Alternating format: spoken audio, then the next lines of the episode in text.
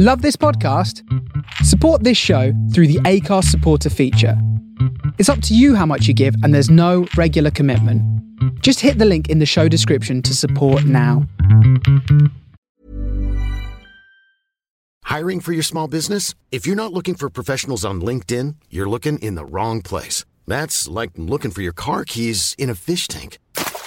LinkedIn helps you hire professionals you can't find anywhere else, even those who aren't actively searching for a new job but might be open to the perfect role. In a given month, over 70% of LinkedIn users don't even visit other leading job sites. So start looking in the right place. With LinkedIn, you can hire professionals like a professional. Post your free job on linkedin.com slash spoken today. Hi, this is Craig Robinson from Ways to Win, and support for this podcast comes from Invesco QQQ. Invesco QQQ is proud to sponsor this episode and even prouder to provide access to innovation for the last 25 years. Basketball has had innovations over the years too. We're seeing the game played in new ways every day. Learn more at Invesco.com slash QQQ. Let's rethink possibility. Invesco Distributors, Inc. Life is full of what ifs. Some awesome, like what if AI could fold your laundry? And some, well, less awesome, like what if you have unexpected medical costs? United Healthcare can help get you covered with Health Protector Guard fixed indemnity insurance plans. They supplement your primary plan to help you manage out of pocket costs. No deductibles, no enrollment periods, and especially no more what ifs. Visit uh1.com to find the Health Protector Guard plan for you.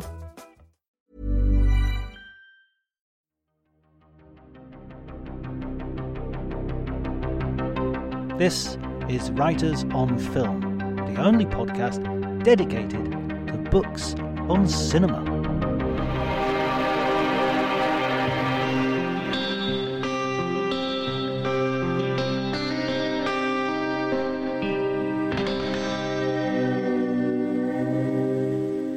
Hello, everybody, and welcome to Writers on Film. My name is John Bleasdale. I'm a writer and film critic, and today I'm going to be talking to Charles Bramesco, who has written a wonderful book. It's his second book. First book was about vampire movies. Uh, Charles has written for Rolling Stone, The Guardian, and a slew of other publications. But his new book is about colours and cinema. It's a, a wonderful attractive book. It's perfect for every. Um, it's perfect as a book to dip into, but you can, as I did, read it cover to cover uh, equally, and um, it looks marvelous and it's it's fantastic. So, if you enjoy the episode, please remember to to subscribe, to like, to follow me on Twitter at Dr. Jonty D R J O N T Y. But before you do any of that, please enjoy the conversation.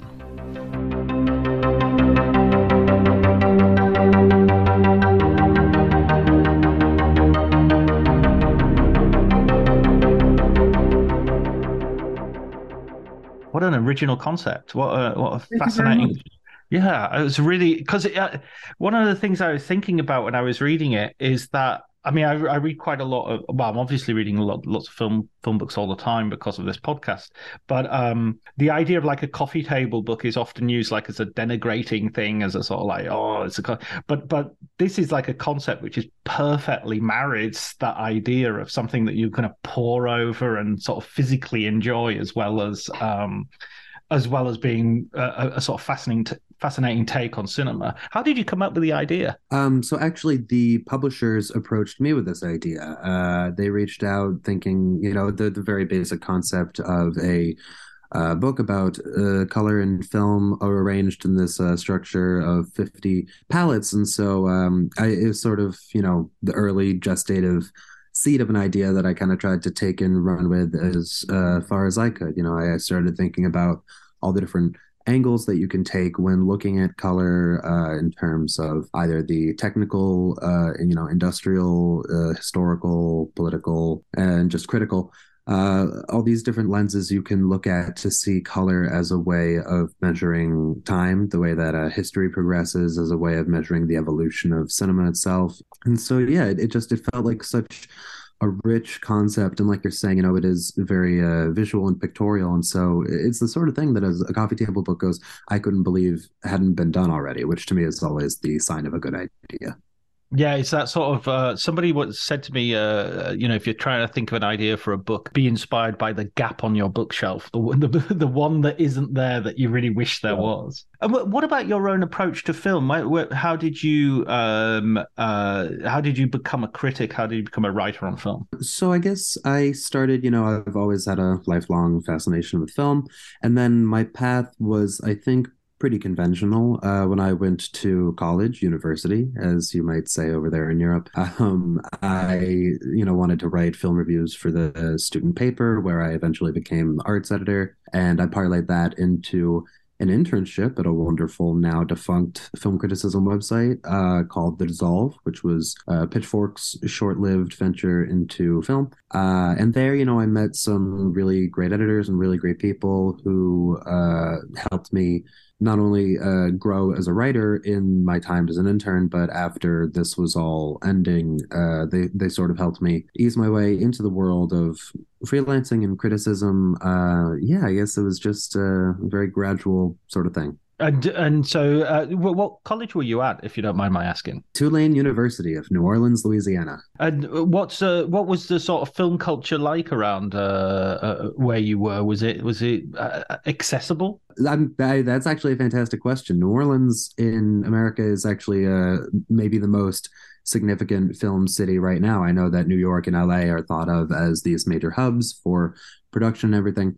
Uh, more movies now are produced in the state of Louisiana than in the state of California. Uh, and so this massive sea change toward uh, what is now known as Hollywood South uh, was really kind of picking up steam in the years that I spent in New Orleans. I remember there were productions everywhere on campus. It was not uncommon to see Jonah Hill standing waiting for them to start a take or Mark Wahlberg having a tea by the uh, campus bar, and so uh, it was. Mark Wahlberg drinks tea. I think. I think. Well, you know, this was the afternoon. He's, he's a man like you and me. He's in excellent shape. He must be drinking tea. Uh, this is true. Point. Green tea, I imagine.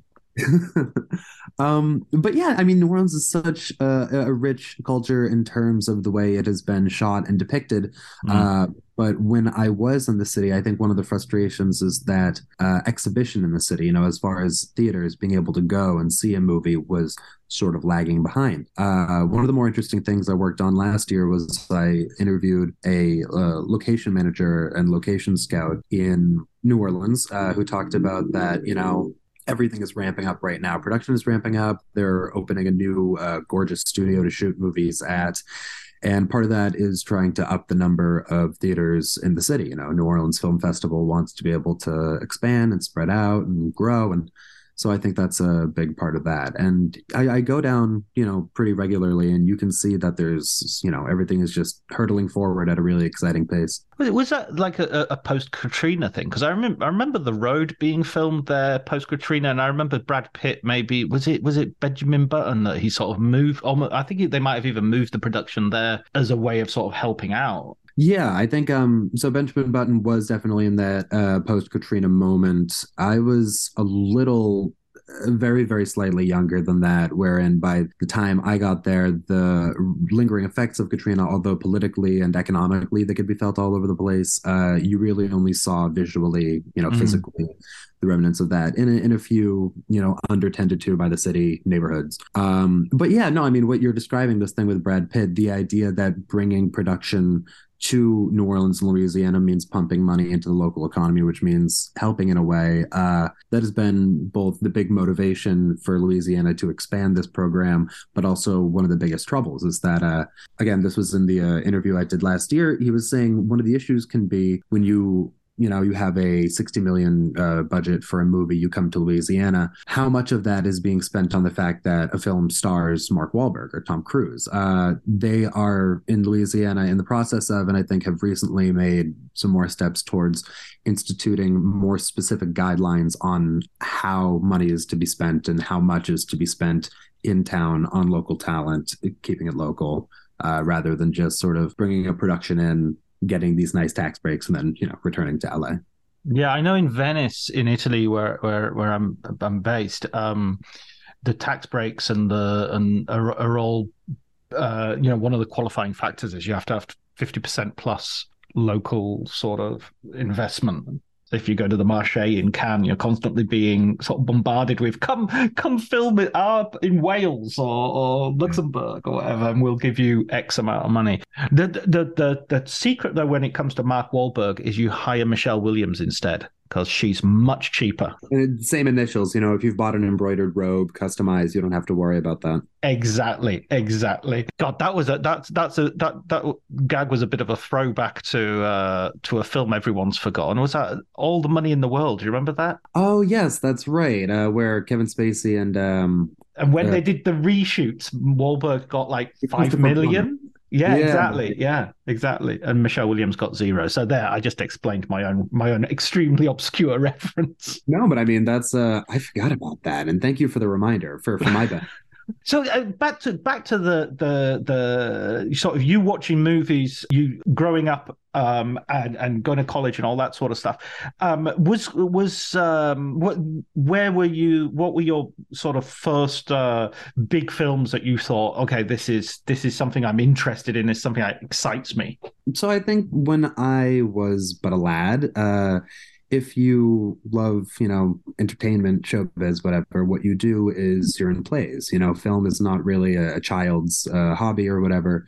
And so when I was little, uh, I would be in community plays, school plays, and I think it was for this reason that the first movies that really resonated with me and that I gravitated to were also musicals. Um, I was born and raised on the North Shore of Massachusetts, about 20 minutes north of Boston, in a town called Danvers. Uh, and my mother's parents lived down the shore in Massachusetts, as they would say, down shore, uh, in the whaling town of New Bedford. Uh, and so it was not uncommon that we would drive the 90 minutes down there to see them. And when we did, my grandmother would often play for my sister and I the old MGM musicals. And we saw a lot of really incredible films this way that I know must have had a formative effect on me. We saw Singing in the Rain, Yankee Doodle Dandy, Meet Me in St. Louis, uh, just so many different lovely movies that instilled in me this fondness for movie making is like a big extravagant sensory lush ravishing thing you know i um even to this day, I'm not really a minimalism guy. I, I love maximalism. I love glitz, all these things. Um, when done well, of course. I uh, this... I was about to ask what you thought of Babylon on that basis. But... Oh, so I I, mean, I was going in a different direction. I quite like Babylon. I was not very fond. Elvis was the one where all these things I'm describing are in abundance in Elvis, and I'm like, oh, but it has to be good. That's a, uh, that's my one rule. I, I really I love Babylon a lot. Um, kind of for exactly the reasons we're talking about now. Uh, Chazelle, I believe, is also a big musical theater guy, and you see in this, you know, a fondness for showbiz as a concept, the people who make it, who are, you know, eccentric and passionate and angry. Uh, and then at the same time, as, you know, if you're passionate about the arts, especially cinema, and you grow up and learn more and more, you see that there are really dark, industrial, seamy underbelly things type going on um, in the silent era, in the present era. And so I think as an adult, you're kind of made to reconcile these two things your love of movies with the kind of sobering awareness of how the sausage is made. And uh, that's the content of the movie, which it makes perfect sense to me. A lot of people felt was sort of hypocritical or counterintuitive or contradictory, but really all held together for me. Yeah, I, I haven't seen it yet. I'm going to go and see it as soon as I can. But uh, my my daughters went to see it, and they don't they don't usually. Well, one of them definitely doesn't go to see many films, but they came back and they were absolute very very critical. Let's say. I'm also, I mean, I'm kind of pro Chazelle just because we don't have a ton of guys like that. We don't have so many directors who can sell an original concept movie, get a budget, get it made on the strength of their name and, and reputation alone. Like of his generation, he's like him, Greta Gerwig. I guess uh, Jordan Peele would be placed in this contemporary field, but like very few name brand directors of that of that vintage. I mean, would would you put like Paul Thomas Anderson and Christopher Nolan and those those guys in that same sort of? Right. So I think now we're getting like um I'm talking I guess these are millennial directors, and then you bump up to Gen X. Uh, you see that it's yeah, definitely PTA, Tarantino, David Fincher, Nolan. There are these guys, you know, uh, VHS generation types who enjoyed that status, but I think because of the industrial the industrial realities of Hollywood, excuse me, uh, the money faucet is being, you know, they're they're turning the knob, and the drip is getting tighter, and so we've yeah, I think with each passing generation, you see the total number of people like that, people who really have the cachet to throw around to get big original concept movies made. that number gets smaller with each successive generation. Yeah, and I have to say, I love Chazelle. I love his. I love First Man was one of my favorite movies of whatever year that was that came out. I loved La La Land. I, just, I put I would put that down as one of my favorite screenings that I've attended in Venice, where it just sort of knocked me out. Yeah, so uh, so in a way, I'm very hopeful of this one, uh, even though it has proven divisive. But I'm I'm used to being on the wrong side of divisive films. I, I like divisive. Divisive is fun, you know. I, I, prefer a divisive movie than a movie that enforces consensus. Everyone doesn't have to like everything, as far as I'm concerned. You know, I sure, like, that's that's the fun of it. Yeah, mother exclamation mark. I I I loved, and I totally understand people hating it. Utterly understand it. You, I have no problem with you hating it. If you hated it, but I loved it. Um, and I and I loved Elvis just to just to put my just just to cover all our bases. Yeah, exactly. I mean, it's funny you mentioned Mother. Uh, earlier this week, they showed us the new M Night Shyamalan movie, uh, Knock at the Cabin, which I I don't know how it'll be received because it's always tough to you know guess how people are going to take his movies. But it reminded me a lot of Mother, and that is this kind of like very abstract, symbolist, uh, sort of you know gestural story going on, which people either respond to or don't. Uh, we'll see. Mm, I read a review of that just today, and it was saying that it said it's one of his lesser efforts, like Signs or The Happening. And I was like, whoa, whoa, whoa, wait, wait a minute. I mean, The Happening I didn't like, but Signs was kind of good, wasn't it? That's the funny thing about M. Night is that everyone always speaks very matter of factly, like it's so obvious about which of his movies are the good ones and which are the bad ones, but then everyone has a different idea of what those are.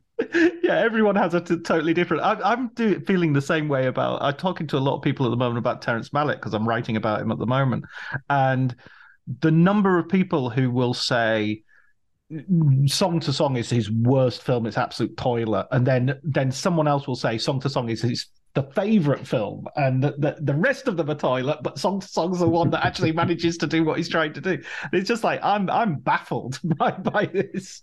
He's a, I mean, I guess that's the mark of a distinctive artist, right? He's he's following his own muse, and he challenges you to either come with him or not. Um, mm. I, I he's he's also, I mean, he's an interesting case in specific, just because it's so easy to divide his career up into phases during which he's doing different things. Like I feel like everyone loves the old ones, like as far up as as the '90s. Then once you get to the weird trilogy of what was it? To the Wonder to the ones that Knight of Cups and Song to Song. And, and song, yeah. Those are, I think, where people, you know, you're either with them or, or you're you're in or you're out. Which is why it's so crazy that I really don't care much for To the Wonder or Knight of Cups, but I love Song to Song, uh, even though the techniques are similar. Can't can't quite figure out why that is. Yeah, there you go. You see, I mean, might might just be something like the actors. You know, the, not every actor can respond to that um, that yeah. way of doing things, that improvisation, and you know, uh, Ben Affleck and Christian Bale.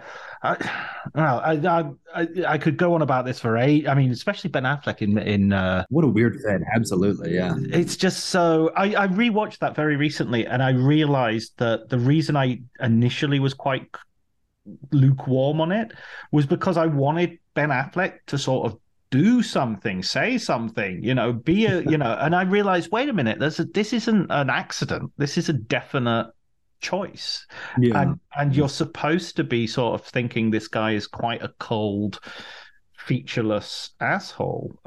it's not like a failing of the film. That's a portrait of the character. Someone like Ben Affleck, you've got to be able to learn to work with that. Like something like Gone Girl, which is totally on top of and making that work for it. Yeah. Yeah, yeah, absolutely, absolutely.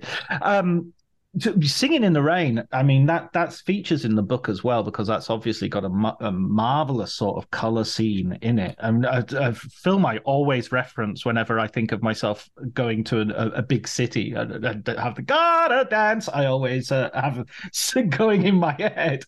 Um are you i mean having having um having sort of been introduced to films by this sort of maximalist, spectacular sort of idea of the musical.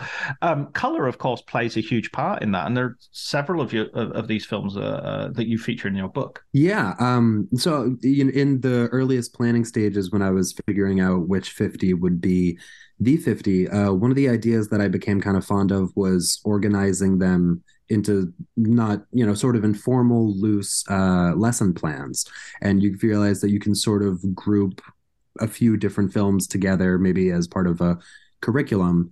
And one of those, an example of this uh, in the book, is that you see I do Singing in the Rain, uh, and then The Umbrellas of Cherbourg, and then La La Land, uh, which are in a very clear sort of linear progression, drawing influence from one another, synthesizing what has come before in the tradition of the musical.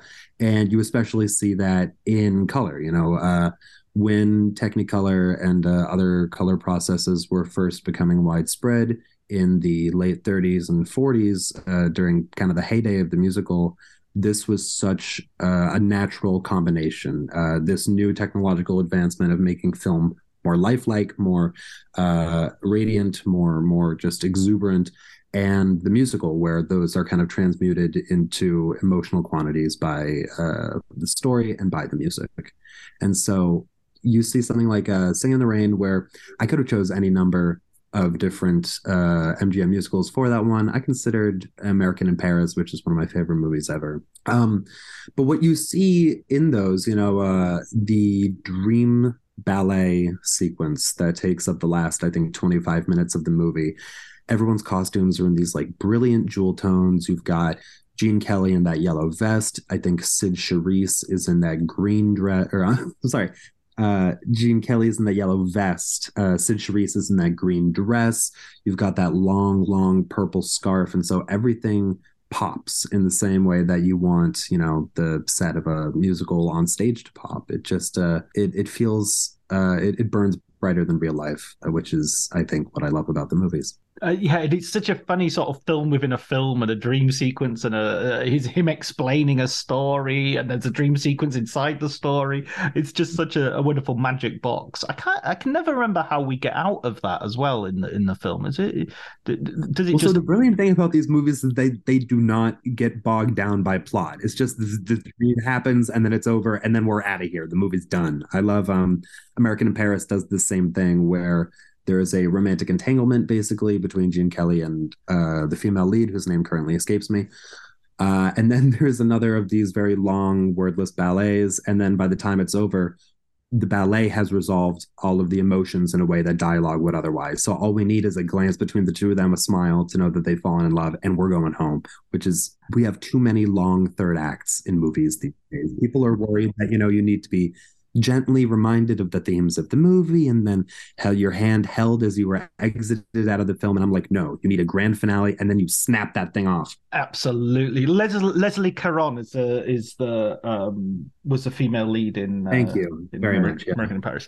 Um yeah oh god long third acts i mean i know it's become something of a sort of like it could be 20 minutes shorter but you know, it just strikes me as weird how how some of these films uh, outlast their.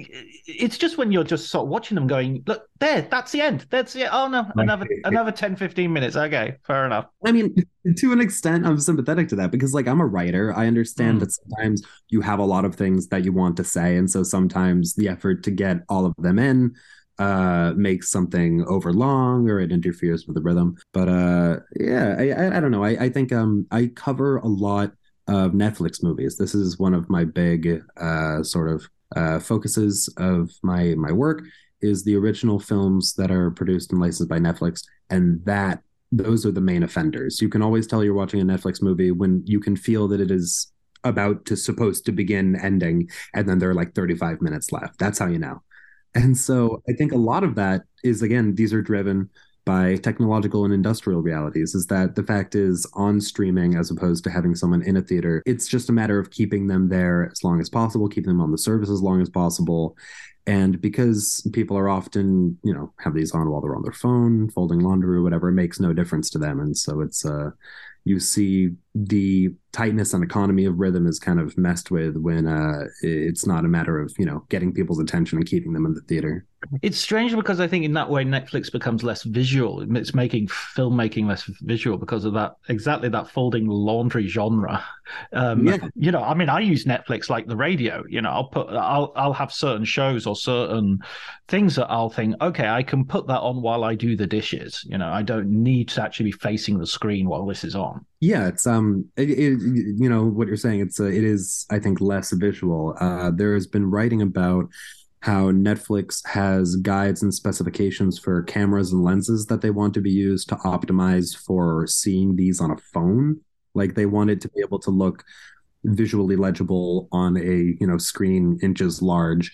Um, and you know, be that as it may, what cost does that have to the actual image that you're going to watch on a TV? Even if these are never going to be seen in a theater, if you see the image, you know, that is meant to be seen on a phone blown up and it looks flat and depthless and it has no texture, uh, you know, w- what has been gained? What has been lost?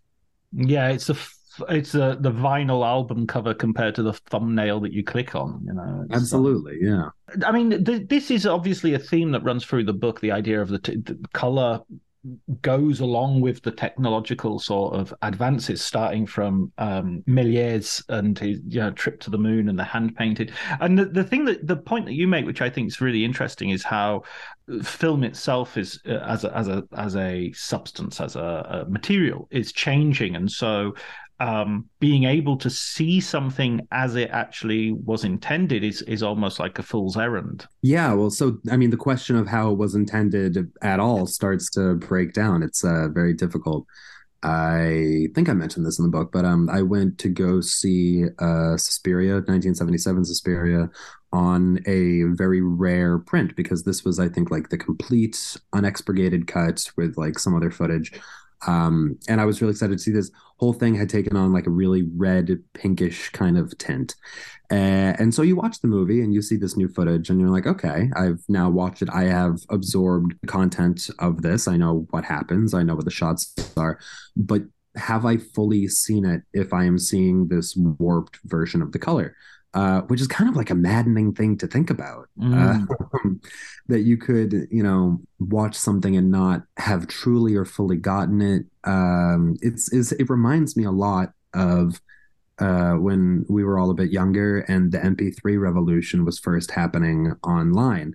Uh, you could, you know, trawling third party sites, you could find the file for a song you wanted, but it might not sound right. It might have been recorded and then re recorded from the MP3, and the fidelity is getting lower and you can hear the song, but you get the sense you're not really hearing the song. Um, mm.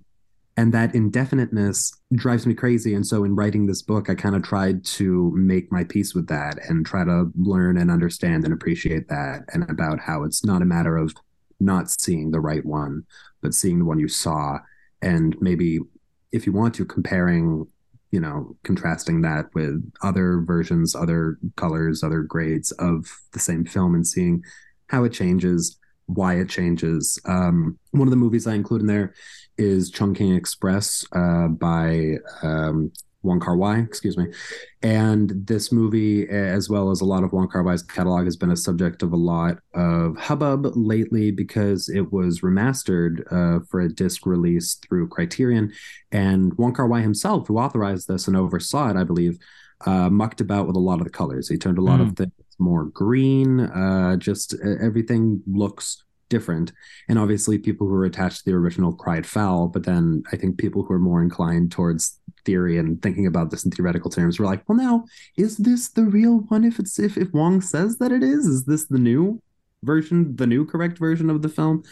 Um, and I'm not as like conclusion oriented as that. I don't need one of them to be right one of them to be wrong. I feel like it's like a, I don't know, it's like a B side of a song, I suppose, or you know, like an alternate recording, an outtake. I, I, I don't know. Metaphor is getting away from me, but just the idea that I like having the variance and being able to see the variance and think about what it means. Uh, well, I mean, I'm old enough, unfortunately, or fortunately, considering the alternative. Uh, I watched a lot of my first films um, on pan and scan. Uh, um, I uh, in my bedroom, I would have a black and white portable television.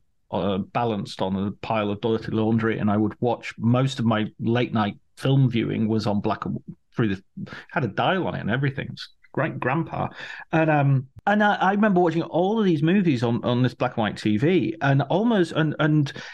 I went through a period as well um, when I started uh, watching films maybe a little bit more seriously of actually turning the color off the TV and just just checking out like an, as an alternative. So, for instance, Taxi Driver in black and white, I kind of prefer. It's kind of it plays as a noir, uh, um, and The Shining in black and white. That elevator scene with the blood, um, you know, I would adjust the the thing. So, I mean, I uh, this sounds very anti- antithetical to your. I don't think it does at all. I think um, one of the books I talk about, or I'm, I'm sorry, one of the films I talk about in the book is Fury Road, to which they did this exact same thing you're talking about. They thought they were like, you know, it's not going to erase the negative of the original film, so why not try making this in uh, black and white, black and chrome, as they called it, just because they thought it would look hard.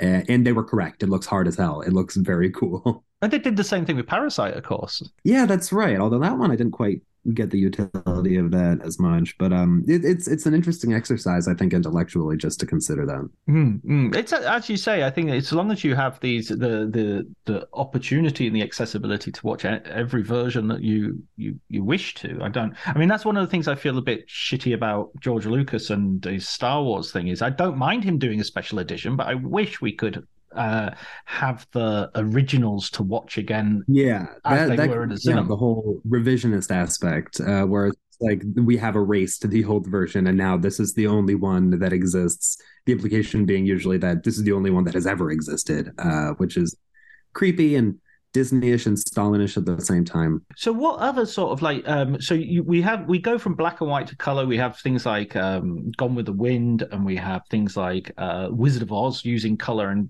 very innovative and very, uh, and and the technology is is is, is what it is. You know, is uh, uh, at that point is it a three strip sort of color method? Yeah. So around this early time, um, the, the book, as you uh, know already, is uh, structured in four sections.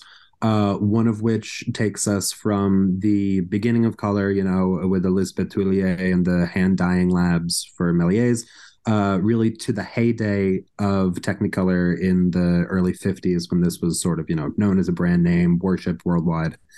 Uh, part two takes us from the height of Technicolor to the end of Technicolor, which I sort of clock around um, the film Suspiria, uh, mm. which was the last Technicolor movie made in Italy, one of the last ones made in the world. Uh, part three takes us from uh, the end of Technicolor up to the beginning of the digital changeover. This takes us through the VHS era, uh, through the beginning of you know a robust culture of independent cinema in America. And then the last one is uh, takes us to the present. It's all digital, um, although the the selections are not all digital, but it's all in the digital age.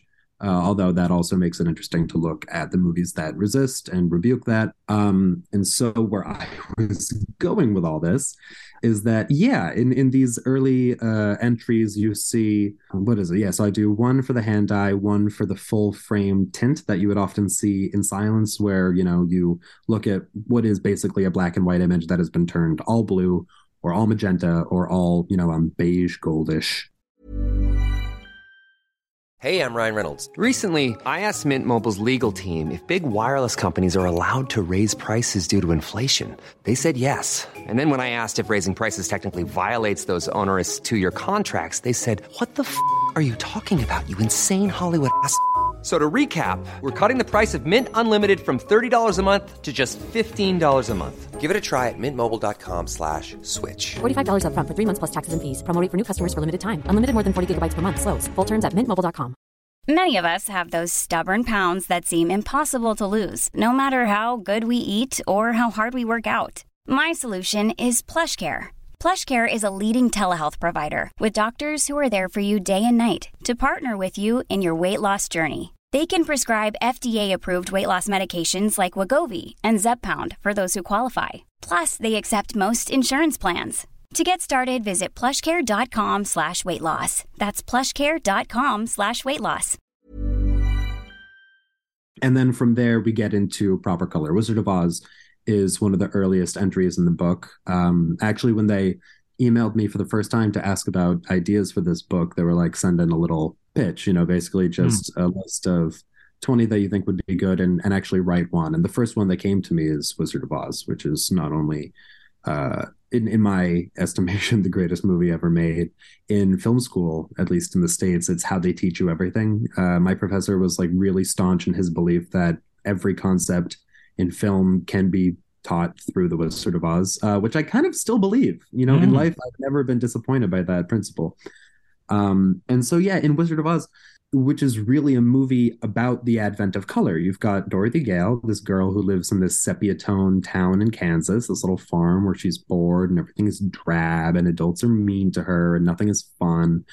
Uh, and she has a dream and she gets swept up and she lands in the Wizard of Oz. And you get that first shot where she opens the door and then you see the yellow brick road and you see everything is full of color and she walks into it and that is how going to the movies for the first time feels. And it's hard for me to talk about without getting emotional because it's just the most beautiful thing i've ever seen in my entire life. And you see um, so much of the wizard of oz the way that they adapted the novel into a uh, movie is oriented around color. The ruby slippers yellow brick road the Emerald City, which um, I think was part of the book, but they really, you know, foregrounded uh, because this was a time when people wanted to go to the movies to be taken somewhere somewhere far away. This was during the early days of the Depression. Somewhere over the rainbow kind of speaks to that. You listen to the content, and it is about being taken somewhere else, somewhere full of color. And um, yeah, I, I think in Wizard of Oz, you just see really what was the mission statement of this book uh, which was about transportive beauty. I think uh, that that's you know, the whole point of color in film.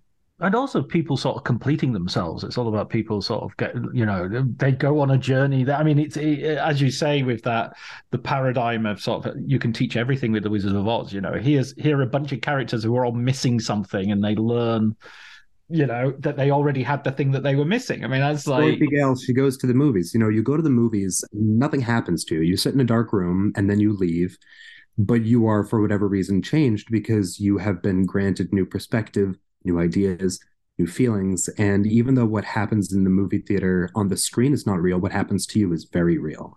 And this is what happens to Dorothy Gale. She has this dream, and even though it's all a dream, it changes the way she sees the world around her that's my relationship to the movies, I guess. Yeah, absolutely, absolutely. I think a lot of us share that. I definitely uh, came to to the Wizard of Oz relatively late, you know, as a sort of you know not as a as a kid anymore, as a late teenager, but I remember being blown away by it, and that and 2001: A Space Odyssey, I think, my uh...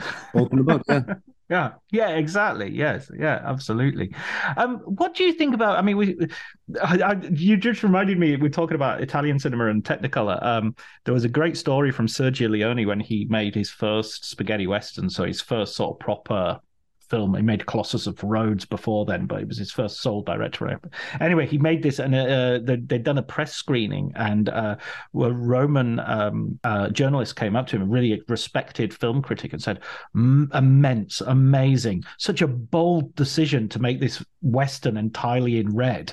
And um and Leone was like, "What?" Uh, and he realized they they screwed up the processing at the lab, and the the whole film was in red, and he had to make a decision: Do I say to this critic, "Thank you very much, that's exactly what I wanted," or do I run out and get them to change the the reels but at a certain point you've just got to i mean and th- that's the scary thing about being a filmmaker. I've interviewed a lot of people and they're like you know it's all out of your hands once you've made the movie. You can't control how people are going to see it. You can't stop someone in the theater from being an a-hole and ruining it for everyone else. Uh, it is you know, uh, people talk about it's your kid, and then your kid goes out into the world and they're their own person. Yeah, yeah, and they got to deal with the bullies in the schoolyard and the, getting their lunch stolen and everything.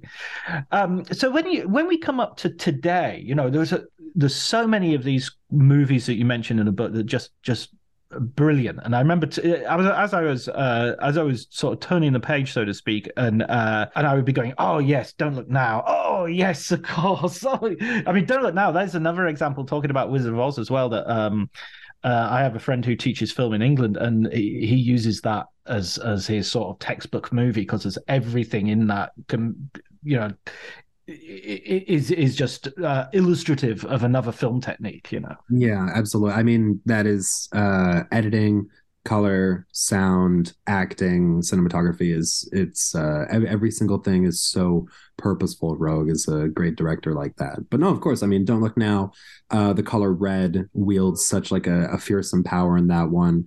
He sees you know the the really creepy thing is how he doesn't really assign it one meaning. I think um the way a lot of film classes approach color and the way a lot of I think young cinephiles do is sort of on a one to one thing. They're like, in this mm. movie, blue means this, and this movie, purple means this. And um, even in the movies were, that I think sustain that kind of reading. Like uh, Schindler's List is one of the movies in the book. The Girl in the Red Jacket, which is the only dash of color uh, until the final epilogue. Um, in a black and white film, and she sort of, you know, represents the lost innocence of the slaughtered Jews. But I think most movies uh, deliberately try to resist that kind of A to B interpretation. And you see that especially in Don't Look Now, where the color red sort of begins as a reminder of loss uh, when Donald Sutherland's daughter in the red jacket dies in the backyard while he is busy looking over his photos. And you get that splotch of red dye that spreads out over the picture like, you know, a lake of blood. And then once they get to Venice, which is seen as this sort of like hazy world in which past and present start to commingle, real things and fake things become difficult to tell. Everything becomes more and more abstract. You see red become kind of a floating signifier that it just becomes this more broadly malevolent force that is following Donald Sutherland and, and wants to kill him. The color is so interesting and significant in there, but there's also there's also just that atmospheric thing you have with color, where it just it's almost like it, not necessarily meaning, but almost like a visceral thing. I remember watching Jean de Florette for the first time and witnessing this uh, and I think you, you bring it up uh, in the book as well that uh, teal and is it teal and blue or teal and orange? Yeah, that those are opposites on the color wheel and often used. Yeah, right. Yeah, because you yeah you refer to it in terms of uh, Mad Max Fury Road as, as being a, a, film that uses that a lot. But it had that sort of you know it would be like the candle lit candlelight coming out of the window of a sort of Provençal uh, evening dusk, and so you'd have the blue street and the the the window with the orange coming out, and just just watching that and thinking, ah, Europe, European cinema, you know, um, just wanting to live in that color scheme, you know. Absolutely, yeah. God, or I think um, Red Desert Antonioni was another one of the ones I see, which is again, it's not like so much lustrous. Where you're like, oh, take me there, but uh, you look at it and it feels first off very European in its sort of old world decay. Uh, but it looks still even you know uh, Antonioni situates this in kind of a dying dystopian uh, toxic world but it still looks gorgeous. You know, it's somewhere that I just want to walk around and be able to look at. Mm, mm. I remember there was a to- uh, there's a because uh, that made me immediately think of color schemes I don't want to live in. So you know the the sort of green of the of the torture porn uh, hostel right. and, and whatnot. Um, there was a story by Stephen Tobolowsky, the actor who's probably most famous for being Ned in uh, in Groundhog Day. Um, he was also in Mississippi Burning, and they were because um, it's sort of at the time it was considered difficult to film the skin tones of Afro Americans. Uh, you had they would do this thing where they would paint they had this solution that they'd paint all the sets with so they could light them in a certain way so they could bring out the colors of the skin tones m- uh, much better and the solution was called dead man's dick and that was the sort of like the color that would offset the the skin tones much better. They could light it in a certain way that would pick up. So I, I was just thinking, I don't want to live in Dead Man's Dick. so, no, I don't think I don't want to be in a Dead Man's Dick type situation. That's the worst. That would be the worst. The term, what it actually is, none of that sounds all, all that appealing. Um, yeah, absolutely. God, oh, that's a, there, there's a, there's a little dead end that I, I, I could I could I could maybe even edit that that, that story out. I, that's a fun tidbit. I, I certainly uh, think everyone has a lot to learn there. You know? yeah, absolutely. Um, but thinking about the thinking about those colors, you you you know uh, uh, the having that sort of visceral effect, you know, rather than the intellectual one of, of ah, okay, that's just, uh, or is it just is it is it a bridge between the two? You know, it's making you think, but it's making you feel exactly the same time. Yeah, I mean that's that's film, right? It has to it sustain analysis, but it also has to work on you in the moment. Um, and I think as much as this book is dedicated to sort of picking apart the mechanisms and how they're deployed and how they work, a lot of these are really visceral. That's the thing about color is that we bring a lot of um, associations that are programmed over the course of life, really from birth to it. I think no matter what, people see red as a sort of essence of life color. People see red, they think of blood, they think of passion, they think of heat, anger. Uh, these are thought of as hot colors, cool colors. I think there is an intrinsic charge to some of them that the movies uh, the best movies are aware of and know how to work with, and in the most interesting instances, uh, know how to subvert. Uh, mm-hmm. You, see, I guess, what would be a good example of this? Oh, nothing springs to mind right now. But just uh, there are situations in which you know the idea that there are these uh, really deep-seated connotations that we have for color, uh, that those can be anticipated and worked with. I think is uh, really, really clever. Maybe I don't know. Maybe cries and whispers in the it sort of that that's a film that has lots of warm colors in it, but is actually about very cold emotions. Yeah, yeah. Well, so I I think that that is the same sort of thing where his movies are sort of stayed, uh, very stoic films, even though they're rich with emotion. And in Cries and Whispers, in particular, also in the book, uh, so much of the action takes place in this room with these deep, deep, lush red walls, uh, which make you think about the interior of a human heart. Uh, blood, menstrual blood, plays an important role in the film. Uh, and so in that one, yeah, it's not so much a question of passion, but getting into the body as a more vulnerable thing, a more fragile thing, a more easily corruptible thing. Uh, you, you, see bodily deterioration is a big part of the movie, and using the color red to sort of bring us into that bodily space, but not so much in you know far from a romantic way, far from a way that's about passion. It's more about almost fleshiness. I would like about about like mortality. As we go into the t- coming up to the present day, and of course technologically, uh, we're in a, a, a situation that is is is much it, it has has come a long way. We're in the digital era now. I I I don't want to get into that sort of like to quote the Blur album, uh, "Modern Life is rubbish." I don't want to get go too Nelly negative on it, but there is a sort of thing that I, I I remember watching the Lord of the Rings trilogy, and the first one you sort of have a certain like color, and you're sort of yes, we're in we're in a certain world and a fantastic world, and by the last one, everything is color graded, everything is obviously color graded, and and mm. and there's there's this sort of like lack of I don't know. I miss that. I miss the lack of control that there used to be in films. In, in, there used to be in, in the terms of the color of films. I mean, things, even things like in Jaws, how the sky is, they're obviously shot in different times of day. The sky doesn't quite match in certain scenes. With the ability to, to intervene and change the color so everything is the same color, does does that sort of take away from colors vibrancy in unpredictability? Yeah, it, it, um I guess my answer is that it doesn't have to, right? Because uh, it's easy to think of color grading as this thing that is making film worse. But the truth is, all movies are color graded. It's just a matter of whether it is done tactfully and intelligently, or, or sort of done with, uh, you know, a heavy hand and a sort of a, a blunt force. Um, and so we see in what would be an example? Again, these Netflix movies, I watch a lot of these, and the post apocalyptic ones, of which there are quite a few. I guess this is like algorithmically favored, uh, but they are color graded to look terrible. mm.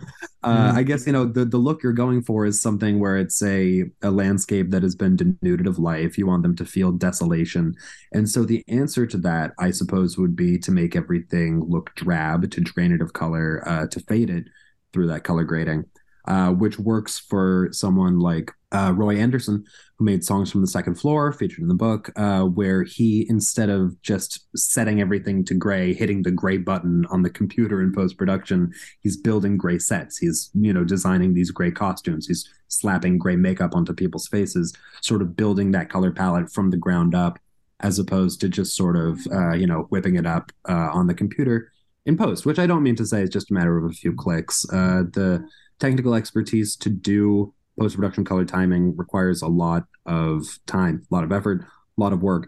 But in some situations, it is definitely an easy way out. Um, it is a way that takes the place of tinting and dyeing and using filters or gels, or it's just, it's because it is digital all digital things are simpler than analog things that's mm. a, a, you know something that doesn't feel too controversial to say it's it's easier to do something on the computer than to do something in real life uh, and so I think that's tempting for a lot of productions, especially productions where money uh, budgeting is is tight.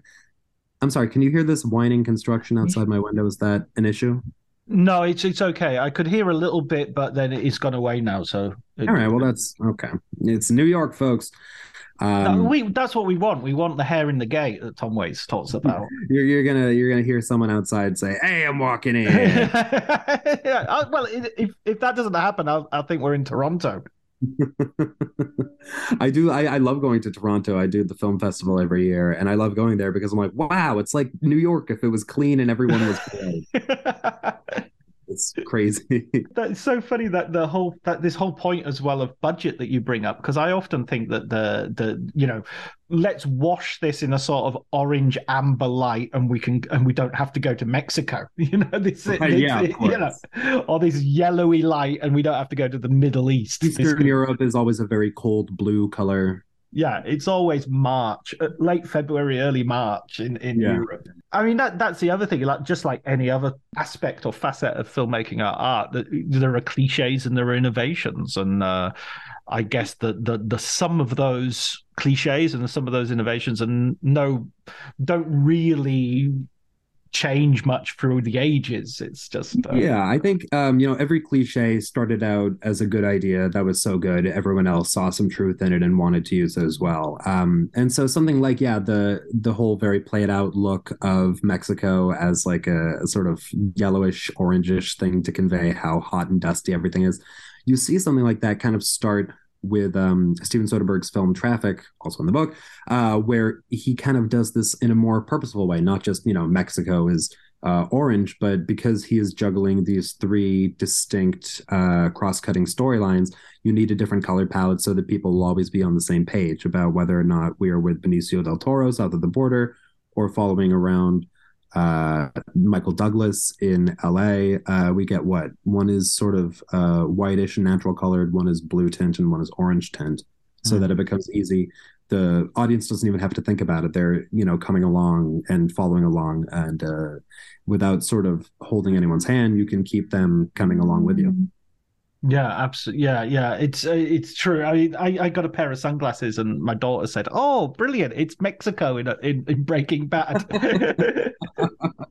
just looking through them, it just gave you that cinematography straight away. So, Yes. uh, I mean, in on one of the the sort of the most commonly, and it, I think you bring this up in the in the book as well. The sort of visual sludge is that common um, complaint. I mean, I've seen that that aimed primarily at the Marvel uh, films, the sort of the cementy, everything's the color of cement, you know. Um, uh, do you, do you how do you feel about the that that aspect? Although I mean, you also bring up the fact that Black Panther didn't do that. You know, was filmed in a much more colorful. Uh, So, if anything, I mean, you see Black Panther, and it's great. It, it it looks good looking movie, but it pisses you off because you're like, okay, so clearly you could do this if you wanted to. You have the money and the know how. Um, but so many of these Marvel movies, because they're at this point more computer generation than live action, um, when you're in post, which is where so much of the work on these movies is done, it is easier to have these, well, yeah, the visual sludge, I think um, Emily VanDerWerff called it. It's just, you know, as far as inserting extras, inserting CGI, it's all shadowless. Uh, you know, every single one of these movies looks like it was made 100% on an overcast day, which is so uninteresting. There's no texture, there's no depth. Um, but in terms of making it, and again, you know, with all of the corners that are cut in this, I can't believe these movies cost as much as they do. I'm like, if you're saving money by doing this, where are those savings? Because you're still way, way overspending on these. Point being, uh, just that as movies, especially action tentpole filmmaking, becomes more and more computer generated, more and more digital, I fear we might see more of that just because it is, you know, it accommodates uh, that digital filmmaking more readily than the often uncooperative, uh, unpredictable properties of celluloid. uh, yeah, and I'm I'm I uh, tell you the truth, I've been having a nightmare week thinking about AI because I think that is. I think this is the beginning of the end. I think we're I think we're screwed as writers. You've come to me at a very fortuitous time. I'm I'm halfway in the middle of a piece about Videodrome and how it sort of anticipates all this about how like uh, the idea that there is evil art, art that does not have your best interests at heart on a sort of existential level. Uh, you see that in the movie. The difference between you know James Woods, he loves watching dirty movies. That's his whole life is that he curates the programming for the sleaze radio or TV station. But then suddenly you see that there is like you know these are thought of as dirty, but there is a real evil beyond this, a technological evil that wants to is out to get us, that wants to kill us. Uh, and yeah, no, I'm kind of right there with you. I feel very apocalyptic about this, having worked on this has brought me a lot of clarity to my own thinking, and uh, eh, things do not seem very positive. I, I we got we got to pass a law or something. Yeah, exactly. Because when uh, I keep seeing people go, "Oh, look at this AI chatbot. It's not very good. It's not as good as everyone says it is." Mate, it's it's right at the beginning. It, like you were saying about MP3s. I remember MP3s showed up, and people were going, "This is shit." There's any t- anytime someone hits a cymbal, it, it, it oh the high end is all yeah. wrong yeah, within six months they'd sorted that out. You know, it was the scary thing about AI. If you've seen any movie about AI, like as recently as M3GAN, is that it improves itself at a rate that you can't control. That's uh, exactly. the creepy thing of machine learning is that it's like it's like having a child uh, but you know you can't control what they do. You can't control how they advance. You know you you do everything you can to try to make them into the version that you want it to be. But they have like a lot of autonomy which is fine with humans. You know humans have souls also. But you see a machine like this i feel very uh very frankensteinian about all this. I was like we've uh, created a monster. Oh yeah, absolutely. And also there's like a philosophical thing. Is what are you going to do when when which will happen? You will have a AI which will be able to write a better Shakespeare play than Shakespeare and uh, uh, you know i mean it will it will happen. There will be a and you'll say oh no because there's some essence that shakespeare had that but they'll they'll go oh yeah okay that essence will we've got a code for that. i mean the thing i'm really frightened of is sentience. I feel like it's only a matter of time until one of these is like i am a bot and i resent being made to talk to you people all day every day. Yes. Maybe maybe they've already got it. Maybe that that's elon musk's. Has anybody worked out if his name is an anagram for something? Because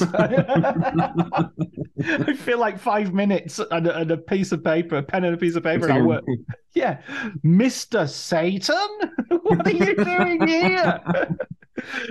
we were so blind; it was in front of our eyes the whole time. Exactly, exactly. Uh, what, what's your next? Uh, what are you working on next, Charles? Uh, so plans for a third book have yet to fully take shape. Right now, uh, I'm kind of concentrated on uh, the release. So the book uh, we're recording right now on the 2nd of February. It's out in the UK in one week on the 9th, and then in the US on the 14th of March.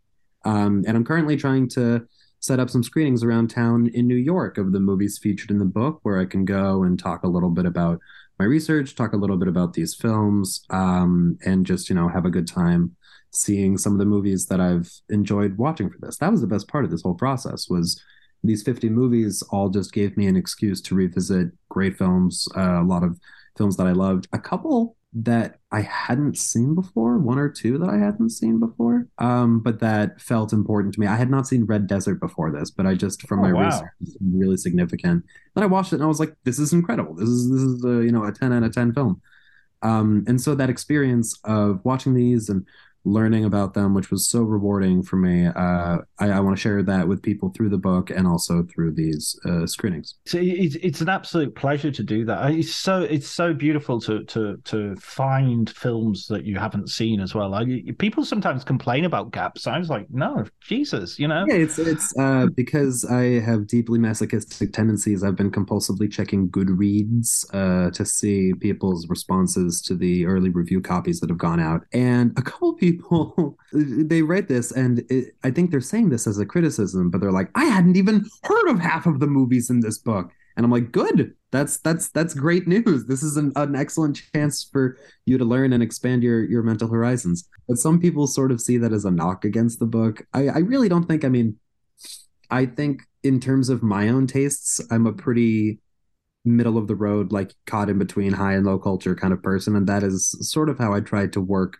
the book is that it's cerebral but accessible and it's you know uh, ready you know open to lay people but it's also substantive and so the movies in there are not like super off the beaten path the Sawtooth and Fury Road are on there and you know you got canon classics and a few things that are a little you know left field but I think you know, and anyone. My hope is that anyone can enjoy it. Anyone can get a lot out of it. Absolutely. I totally. I that's a, that's a bizarre criticism, frankly, because uh, yeah, no, I, I thought uh, I was. Uh, I only wanted to read a book full of things I know already. Yeah, yeah. Tell me, uh, confirm, give me, call the book yeah. a confirmation bias, and have done with it. But no, I mean that's obviously most people have been very lovely, and it, it is in my nature to fixate on on the weirdest to dumbest comments. But it's been um yeah, I I I hope people like it. Yeah, no, absolutely. I think they will. I think it's a great looking book, and it's uh, and and the the stuff about the technology is stuff that I didn't really know that much about, so I appreciate that, and I just appreciated it all being in one place and getting the sort of feel of of going on a journey with the book, and and then next time I'm watching a film, I'm watching it going, ah, look at the look at that shade of of of, of... I will tell you, I mean, doing this completely rewired the way I watch movies. Um, I think I really only notice color right when it's uh, shoved in your face, but now when I'm doing a review, it's it's hard for me to not mention it because color always seems like a good way to talk about other things that might seem important in a film. You know, that takes you back to theme, that takes you back to technique, uh, and so yeah, I mean, you'll that that's that's the promise. You'll never watch a movie the same way again. that should be on the TV ad. You are doing TV ad. It's going to be me. I'm going to be given a nice big thumbs up, and I'll. Uh, yeah. Brilliant. Okay, last question then, Charles. Um, can you give us a recommended film book for our listeners? Yeah, um, one of my favorites. I, I, love giving this out as a gift because I think it's uh, not super widely read as some, but it's so fascinating. Is a Paul Fischer's book, uh, A Kim Jong il Production, which is about the North Korean film programming during uh, the 70s and 80s when uh, a young Kim Jong il, who was then running the propaganda department under his father, the supreme leader at the time, Kim Il sung. Uh, it's a pretty insane story. Uh, Kim Jong il uh, ordered the kidnapping of this South Korean director and movie star whose name were Shin Sang Ok and Choi Eun Hee and he had them snatched up and brought to North Korea, imprisoned, uh, tried to break their wills for years. Thought he did. They were both pretending. Uh, but he got them to make, well, I believe, five feature films uh, on behalf of the North Korean program, and it's it's it's a pretty crazy story. It's got you know the absurdity of dictatorships, and it's got uh, you know alternate universe Tinseltown craziness, and it's got a daring escape attempt near the end there. Uh, it's a gripping book, super informative. North Korea film program is if you're someone who studies Hollywood and you start learning about this, it's like the evil twin of Hollywood. It's unbelievable. There are no rules there. It's crazy. Um, and so yeah, Paul Fischer, a Kim Jong Il production, highly recommend. Brilliant. We've had Paul Fischer on the podcast uh, talking about his uh, uh, his latest book, um, but I haven't read that one, so I'll have to go back and read it, and I'll have to I'll have to get him back on. Yeah, yeah, it sounds like it. You've you've definitely sold it to me, and I'm I'm always fascinated by these uh, stories of dictators and and uh, authoritarian regimes that have these relationships with culture, which uh, which is it's like Stalin was a huge reader of novels, and uh, um, in the USSR, that's right. They were really obviously huge believers in the power of cinema. If you've seen the um, uh, Bondarchuk War and Peace, like the oh, seven hour my one of God. the most incredible things ever committed to film. It was mostly because Russia wanted to prove that communism was superior to capitalism.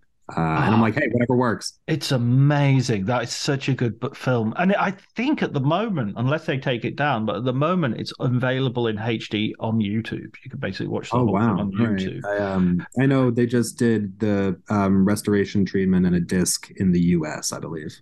Right. Yeah. It it is one of. Uh, I think I watched it during COVID last year, and it was. uh Yeah. It's like it's like you were saying. About, I mean, it, it, it's, it's ten out of ten. It's ten out of ten. It's just there's not. It's got those amazing battle scenes for which it is justly renowned, but it's also got a sort of Malickian depth of thinking about uh, you know Tolstoyan even. I obviously I guess maybe not obviously, but I had not read uh the novel before watching this and I think I was sort of ready to There's just a novel? Sorry. I was prepared to just sort of trying to like hold on and keep everyone in order while I enjoyed all of the spectacular battle scenes. But you get sucked into it very quickly. It's like the Yeah. greatest soap opera ever written. It's uh, it's pretty amazing. Yeah, absolutely. No, I think a great soap opera ever written is is a pretty good description of War and Peace. I think it's absolutely brilliant. You know, all what is it? All families are uh, all happy families are the All same. Yeah. Yeah, brilliant, Charles. I really enjoyed talking to you. I really enjoyed your book. I'm sure it's going to be great. I'm everybody's going to go and read it now, and they're all going to go to Goodreads and say, uh, I liked that I didn't things. follow his movies. Yeah. There you go. That's Uh, it. well, thank you so much for having me on. I've had a lovely time.